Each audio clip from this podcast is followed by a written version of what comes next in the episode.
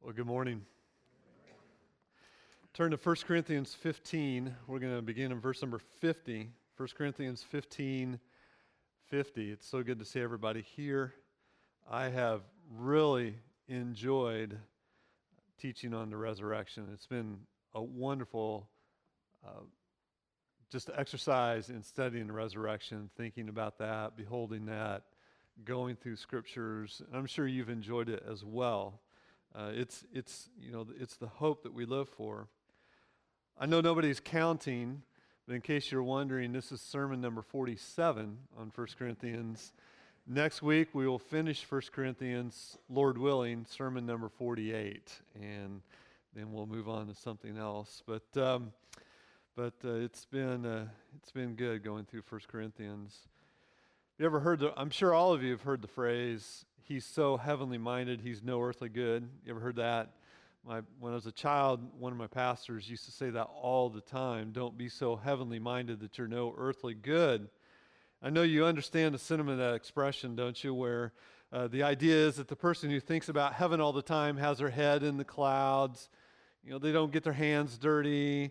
Uh, they don't think about others, that sort of thing. Um, but this couldn't be further from the truth, could it? Now, the resurrection, uh, it's the great Christian hope. It, uh, praising God in anticipation of the resurrection is, is something that we do on a daily basis. And Paul proclaims in the passage we're about ready to read a, a massive, great transformation that um, the raising of God's saints will bring. And it gives he gives us an exhortation then for daily living at the very end of the chapter. And we, we live, as we live daily, we live and work and, and do all these things in the hope of the second coming of our Lord and Savior Jesus Christ. And so the resurrection day, it's a day of transformation and victory, isn't it? It is. And, the, and that hope should motivate us and, inspire us and, and impel us to devotion and, and to service. And so let's stand as we uh, look at the last passage uh, in 1 Corinthians on the resurrection, verse number 50. So I tell you this, brothers flesh and blood cannot inherit the kingdom of God. Notice that he's emphatic here. They cannot inherit the kingdom of God, nor does the perishable inherit the, per- the imperishable. Behold, I tell you a mystery. We shall not all sleep, but we shall all be changed. In a moment, in the twinkling of an eye, at the last trumpet, for the trumpet will sound, and the dead will be raised imperishable, and we shall be changed. For this perishable, perishable body, perishable body, there we go. Look at the word must. It is necessary. It must put on imperishable. And this mortal body must put on immortality. When the perishable puts on the imperishable, and the mortal puts on immortality, then shall come to pass the saying that is written Death is swallowed up in victory. O death, where is your victory? O death, where is your sting? The sting of death is sin, and the power of sin is the law. But thanks be to God who gives us the victory through our Lord Jesus Christ. Therefore, now here's his conclusion. What are we to do in regards to the res- coming resurrection? My beloved brothers, be steadfast, unmovable, always abounding in the work of the Lord, knowing that in the Lord your labor is not in vain.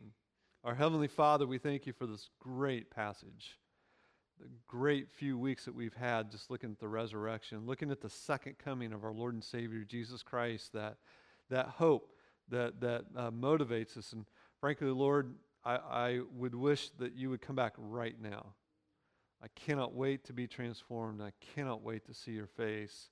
And I pray that uh, we will all have that motive, and that will be what motivates every action that we do. In Christ's name, amen. Thank you. So, although he's been laboring the point of the resurrection all throughout this uh, chapter, uh, Paul anticipates the Corinthians still don't quite get it. Uh, be, remember, this is, This is completely opposite their worldview. They're saved out of paganism, and the paganism taught that there is no bodily existence after death because the body is a, is a prison. Remember that. Remember. So this is 180 degrees out of sync with their worldview. And so Paul anticipates that they don't li- uh, get it. And so he says, look at verse number 50. He says, I tell you this, brothers. You, you see that phrase, I tell you this? It could be translated, what I mean is this, brothers. This is what I'm trying to say. He senses that even though he's worked hard at explaining the truth, some more explanation might be necessary. What I mean is this, brothers. This is the first thing I want you to see. And he's urging them and he's urging us to comprehend the truth. And, and what is that truth that he's urging us to comprehend? It is this flesh and blood cannot inherit the kingdom of God, nor does the perishable inherit the imperishable. There is no way that flesh and blood will go into, as it's currently constituted, will go into eternity. There's no way. Flesh and blood describes our current condition as human beings, bodies that die and decay under the curse of sin. Even Christ's own body, think about this. Even Christ's own body that was flesh and blood had to be transformed before he went into heaven. You ever thought about that? It had to be. Um, before he could return to the Father, he had to have an eternal body, the one that we spent a lot of time on last week. Our bodies are perishable, they have an expiration date. And perishable, perishable bodies are not suited to inherit the imperishable. So our bodies will have to be different. We, we talked about that, as I said last week. Now, after stating this main thesis right here in the negative, he makes an assertion to overcome a challenge. And, and here's the challenge here it is. If flesh and blood cannot inherit the kingdom of God, then what happens to the living when Christ returns? And so, what we're going to be looking at in part today is what happens to the living at the second coming of Jesus Christ. So, that's, that's the question. And he answers the question by saying, Behold, I tell you a mystery. Now, mystery in the New Testament is not like Sherlock Holmes. It's not, it's not well, we got to pick up these clues. When, in the New Testament, mystery refers to something that has been hidden before and, and unknown and is now revealed. The gospel was a mystery to the Old Testament people. And as the New Testament unfolded, more mysteries were un- unfolded. And Paul did several of them in his, apost- in his epistles. And so, what is the mystery? The mystery, don't miss this, the mystery is about the second coming of Jesus Christ. The second coming. And he, he lays out three things about the second coming of Jesus Christ that are essential when it comes when it pertains to us and change in our bodies. So we're going to see this as he as he talks about this at the second coming. The first thing that we are going to experience is a universal change. Universal change for every Christian, for the dead as well as the living. Look at verse number 51 with me. We shall not all sleep. Okay, what is sleep? Sleep is a metaphor for the death of Christians. Not all of us are going to die and be dead at the second coming of Jesus Christ. But what does he say? We shall not all sleep, but we shall all be changed. We will not all sleep, he says, but we will all be changed. Some will survive, some will be alive at the second coming of Jesus Christ when he returns. Others will have been dead for many years when the Savior comes. But whether dead or alive, we will all be marvelously transformed on that day. It'll be a universal change. The second thing that he says is that it will be an immediate change. Look at this. He says in verse 52, it's instantaneous. In a moment, in the twinkling of an eye, at the last um, trumpet. That word moment, in a moment, it's, it's the word atmos. We understand the word atom, don't we? Uh, it, it's, it's a word used to describe the smallest indivisible, indivisible particle. Now, we've advanced beyond the atom in our scientific exploration, but the smallest indivisible part of time, atmos, atmosphere, we get, we get from that. The smallest conceivable time imaginable is all it will take to be changed. There will be no process. there will be no gradual morphing from one thing to another like the Incredible Hulk or something like that. Um, it, it, it will only take a, a, an instant, in a blink, in, in uh, the blink of an eyelid, he says. Uh, we will all be utterly and thoroughly and gloriously transformed to be like our Savior in his glorified body. We could use the term nanosecond if we wanted to. In a nanosecond, we will be transformed and we'll go from what I'm looking at now, no offense, nothing meant by that, to everybody being absolutely 100% glorified like Jesus Christ. That fast. It'll be a universal change and it'll be a, a an immediate change. Now, I want you to think about this for just a minute. Th- this is the part that I get really excited about. You ready? Sanctification, our growth in grace and holiness, is slow and painful. Are you with me on that? You're right there, right? I was thinking about that this morning when I was getting ready. Just saying, Lord, I wish I could just shed this body of sin. Just not ever be tempted again. It's slow and painful. And we inch forward every day. And we strive every day with the Spirit's power to become more like our Lord and Savior, Jesus Christ. But upon our glorification, that changes just like that. In a nanosecond. Won't that be glorious? I cannot wait for that. The, the third assertion that Paul makes about, our, about the second coming is that we will experience final change. He says it'll be climatic or final. The timing, he says, is what? When? It's at the last trumpet. The last trumpet. There's one last trumpet. Scripture talks about that last trumpet quite a bit, doesn't it? For example, 1 Thessalonians 4:17, the same event is being described here. For the Lord himself will descend from heaven with a cry of command, with the voice of the archangel, and with the sound of the trumpet of God, and the dead in Christ shall rise first. Isaiah, the prophet, anticipates that same trumpet summoning all of God's people to himself in Isaiah 27. And in that day, a great trumpet shall be blown. And what happens? What happens in that great trumpet? And those who were lost in the land of Assyria and those who were driven out to the land of Egypt will come and worship the Lord on the holy mountain of Jerusalem.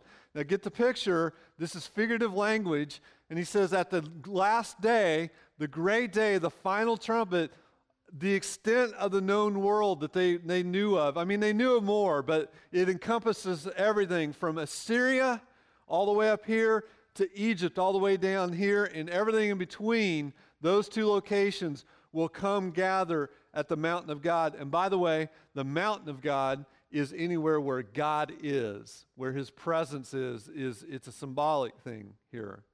In the book of Revelation, the apostle John receives a vision of seven trumpets. And the seventh trumpet is the last one to sound. You remember that?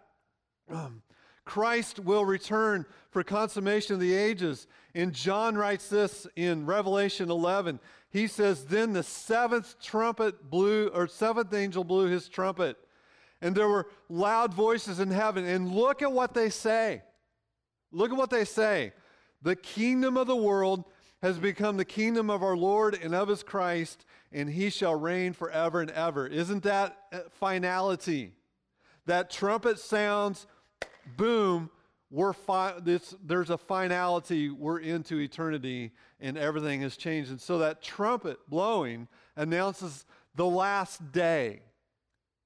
When therefore the trumpet sounds, then in a split second, faster than you can blink your eye, the dead will rise imperishable, and they will never die again. They will never experience uh, death, and the living will experience a complete metamorphosis. Unimaginable, isn't it? The most wonderful thing about that last day, though, is this we will finally be like Jesus. Finally. Our goal every day should be to follow Christ's example, shouldn't it? And bring every thought into captivity to Him. As we mortify our sin, we want to experience something of the victory that waits us, don't we? But on, then on that day, in an instant, we will completely and entirely be like Jesus and forever with the Lord. And so that, that is the, um, the, the necessity. Let's talk about the, the victory of our transformation. Paul goes on to look at the victory in, in verse number 52. He, he looks at our transformation in terms of victory, and we see three descriptions of this final victory. First of all, it's necessary. Verse number 52 For this perishable body must do what? It's must. Must, must. It's necessary. The perishable body must put on imperishable. And this mortal body must put on immortality. It is absolutely necessary at the present for the present spiritual body to put on the imperishable.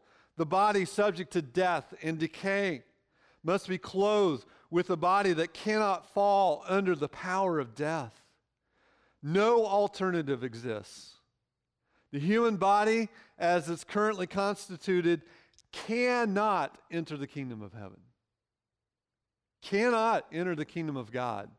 When Jesus Christ comes back, boom, when he comes back in that second coming, the body that you currently have cannot proceed any further into the kingdom.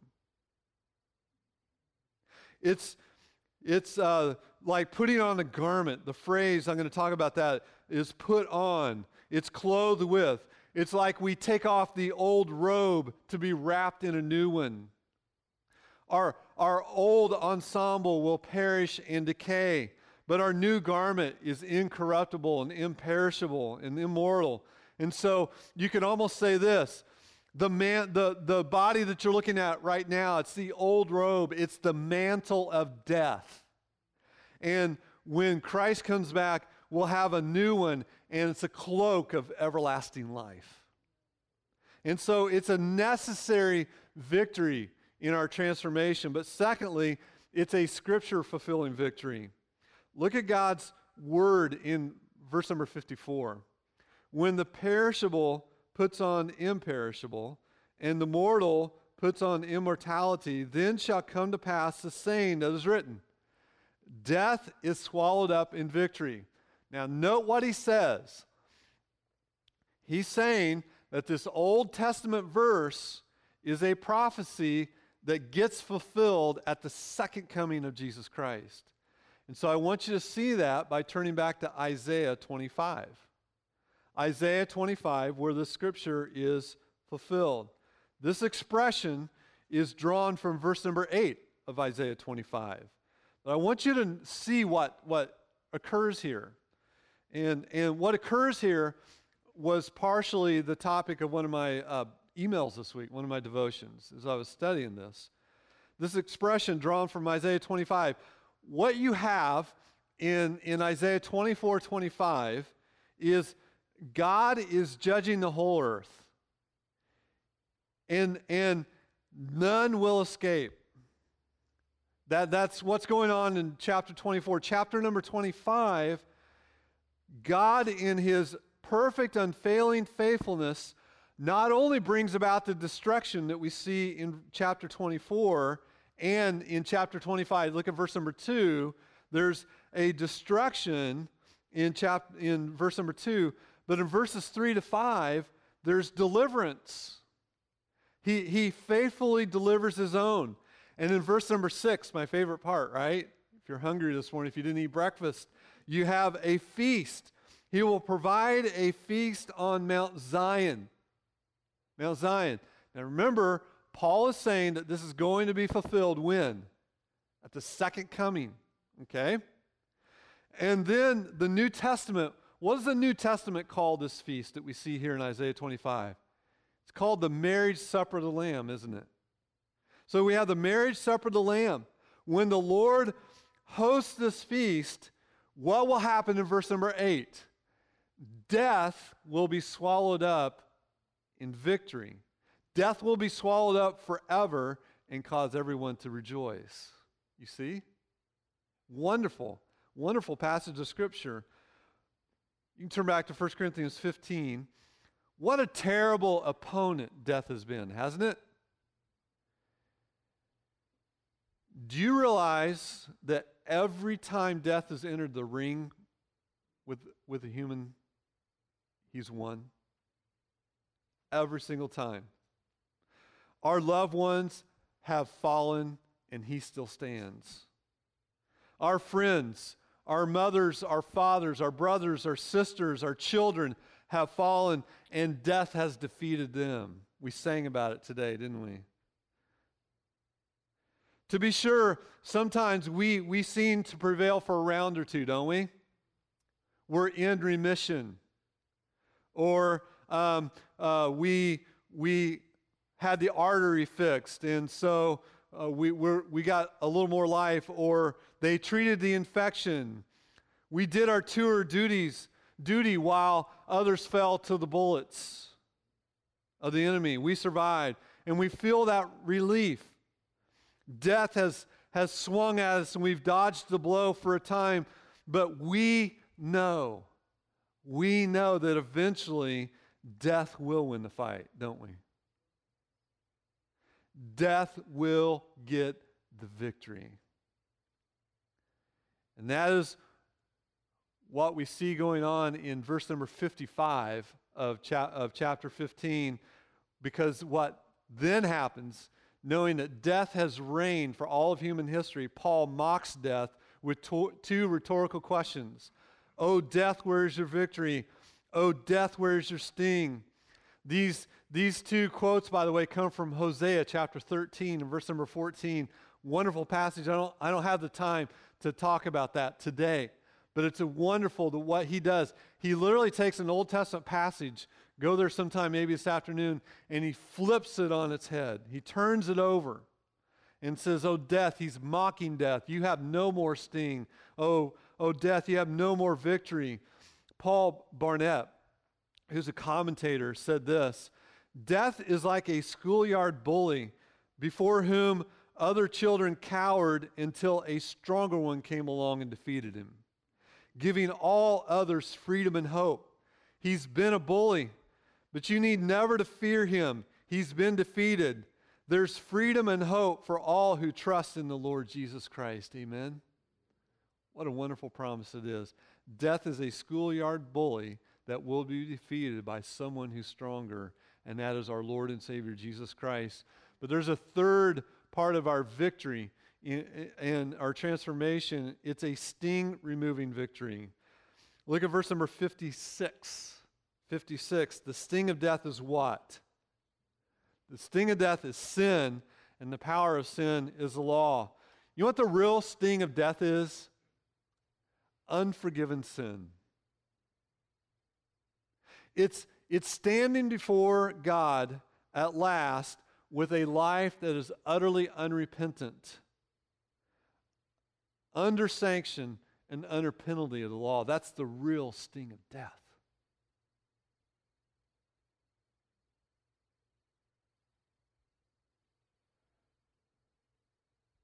We, many people will stand before the Lord who have worshiped ourselves and not our Creator.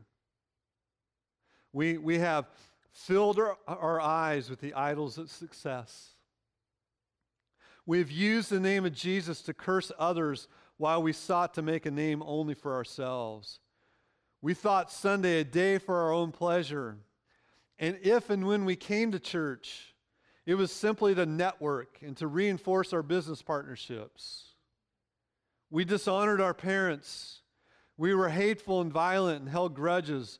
We lusted after others. Our phones, our laptops are filled with filth. We wanted to take shortcuts to wealth. We cheated on our taxes. We were involved in shady deals. We took what did not belong to us. We told lies. We were dreadful gossips. We could never stop trying to have what other people have, always driven to keep up with the neighbors, to show ourselves uh, successful by the accumulation of stuff, as if man's life really did consist of the things that he owned. And we never saw that our, our offense, that our sins were in the sight of a holy God. We never saw it. We never knew that we'd stand before him one day and give an account until the trumpet sounds, and we did. And then Paul says, then if that's us, and this is what he's saying, if that's us, we will feel the sting of death. We will feel the terrible sting of death.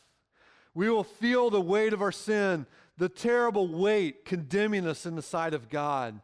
What a sting death holds.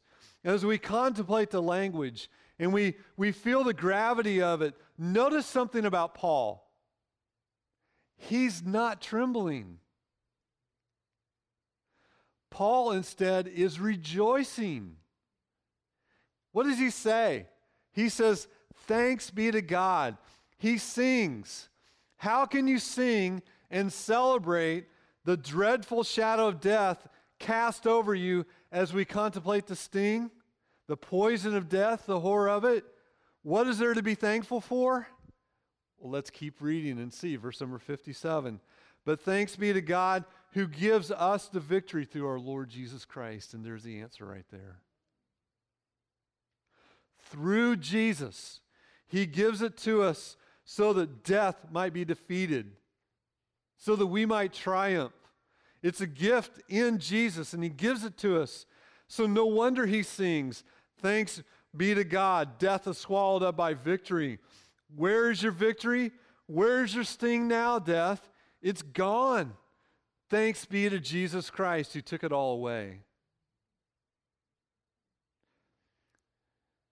Jesus has triumphed.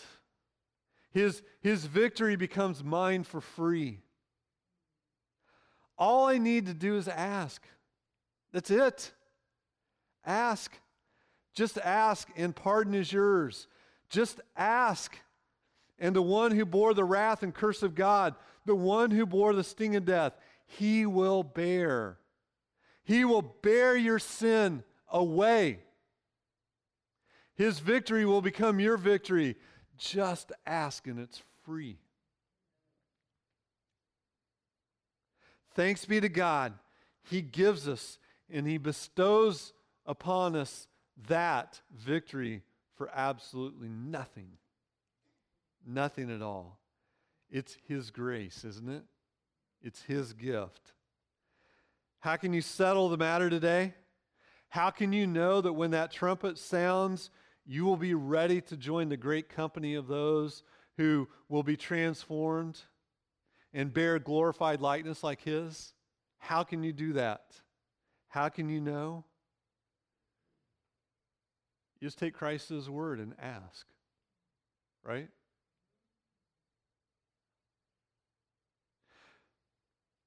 you put your faith in Him. You tell Him, God, save me because I can't save myself. I will not live without you, Jesus. I can't make it without you. I am a guilty sinner. Save me. And He will settle the matter today. And so that's the victory of our transformation. And we've seen this wonderful glorified body. We've seen the necessity, we've seen the victory. But what do we do in response to that? Well, there's a challenge. There are implications. Look at the implications in verse number 58. What are the implications that we will have a resurrected, glorified bodies? Therefore, that's the connecting word, isn't it? Don't you love it? Your pastor's always talking about English. Those little words that you ignored in English class. Therefore, so important. Therefore, my beloved brothers, be steadfast, immovable, always abounding in the work of the Lord, knowing. So we do that, and then you got that word knowing. And I wish I could show you in the Greek. In the Greek, that is a participle modifying, expanding on what we just said. We work knowing that your labor is not in vain. You know, some may, may be tempted to think uh, that since the resurrection day awaits, we can just sit back, take it easy, sip some iced tea, and, and just wait for Christ's return, right? Some are tempted to think that. But not now is not the time to relax. Rather, now is the time to be firm and move forward. We need diligence today like we've never needed it before. And so Paul calls for the Corinthians to be resolute and loyal in their service to, to God. He calls for them and encourages them to be immovable. Let nothing move you. Let nothing move you. You know, the church constantly faces pressure to, to compromise its faith, doesn't it? And accommodate, the church is always being pressured to accommodate prevailing trends in the culture. Always we are. What was the pressure at Corinth? The pressure at Corinth was to compromise on the doctrine of the resurrection. That's why he spent so much time on it. But Paul understood that to weaken the, the doctrine of resurrection was to undermine the gospel itself. There is no gospel if there is no resurrection. And he understood that. And so he was telling them to be steadfast, Im- immovable, under the pressure about the doctrine of the resurrection. You know, Christians can, can disagree over different points of interpretation. Just, th- just like I, I don't agree with some of my friends on uh, their view of prophecy or their view of election or any other thing such as that. When it comes to the fundamentals of the faith, we cannot budge. There are ever present attacks on the inerrancy of the Bible, aren't there? There are ever present attacks and constant pressure to weaken the, the Bible's stance. You know, you know where the biggest pressure is right now? On, on marriage and sexuality. That's the biggest area of pressure on the church. People are calling for the church to embrace their particular sinful sin- tendencies as an essential part of who God made them to be. You embrace my sin. That's who I am. My sin is who I am, is what they're saying. But sin never defines a man or a woman in Christ, does it? I mean, think about it. If you struggle, with heterosexual lust, you don't, you don't embrace the title promiscuous Christian as your identity. Do you? It's true of any, uh, any other number of sins. Would you want to be known as a thieving Christian? How about the lying Christian or the murderous Christian? We wouldn't accept any of those sins as a title. And yet, our culture wants Christians to self identify as gay Christians, right? That's an that's an area of, of pressure that we're facing now. You, you may well be a Christian who struggles with same sex attraction or a desire to steal or desire to deceive or to hate. And if so, then the Bible calls you to repent and mortify it. You don't need to identify your life with it. Right? Steadfastness has a downside, and some of you have experienced this firsthand. Steadfastness has a downside. You want to know, know what it is?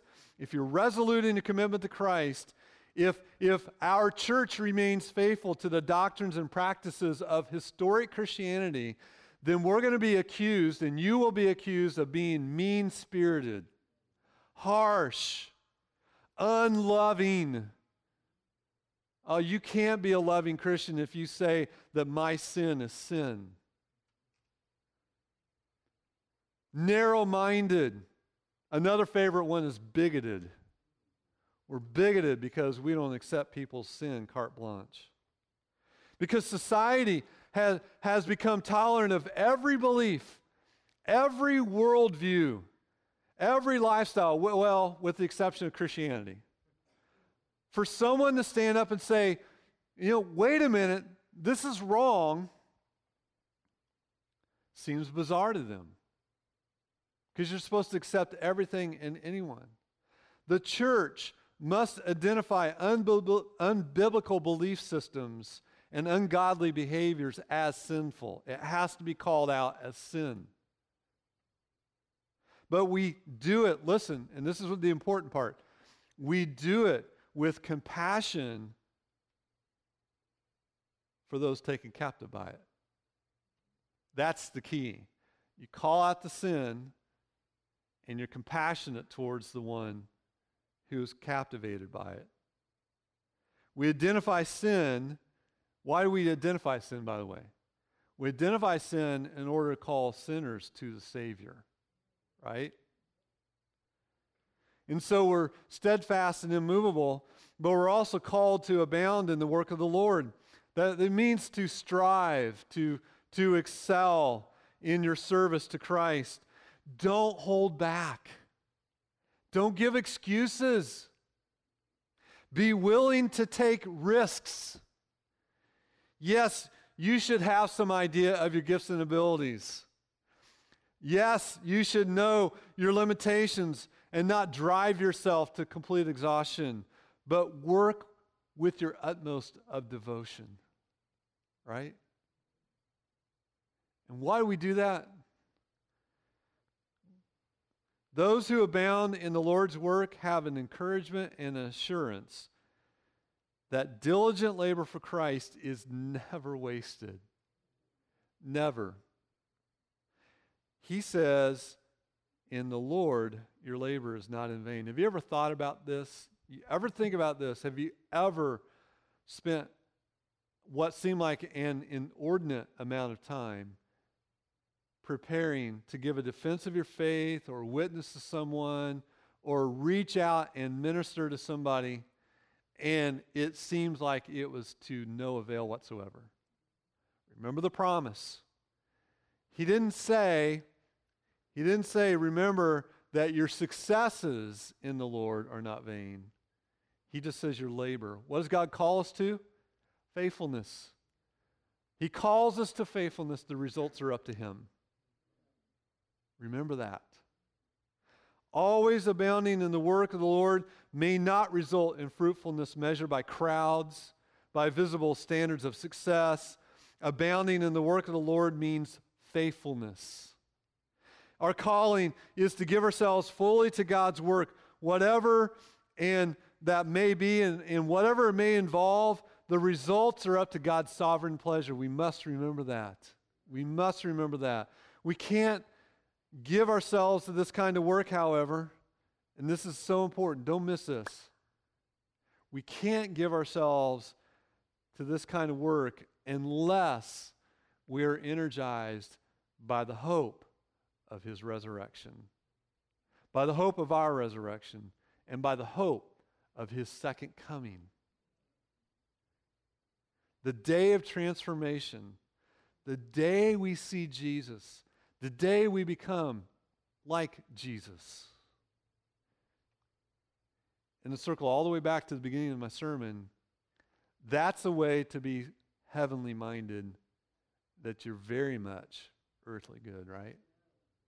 Lord, we thank you for the encouragement from Scripture, the wonderful encouragement that we will suddenly and immediately and fully be like Jesus Christ when that last trumpet sounds. What a blessing that will be. But Lord, in the interim, we thank you for the encouragement that we have that our labor, you're not judging by our success.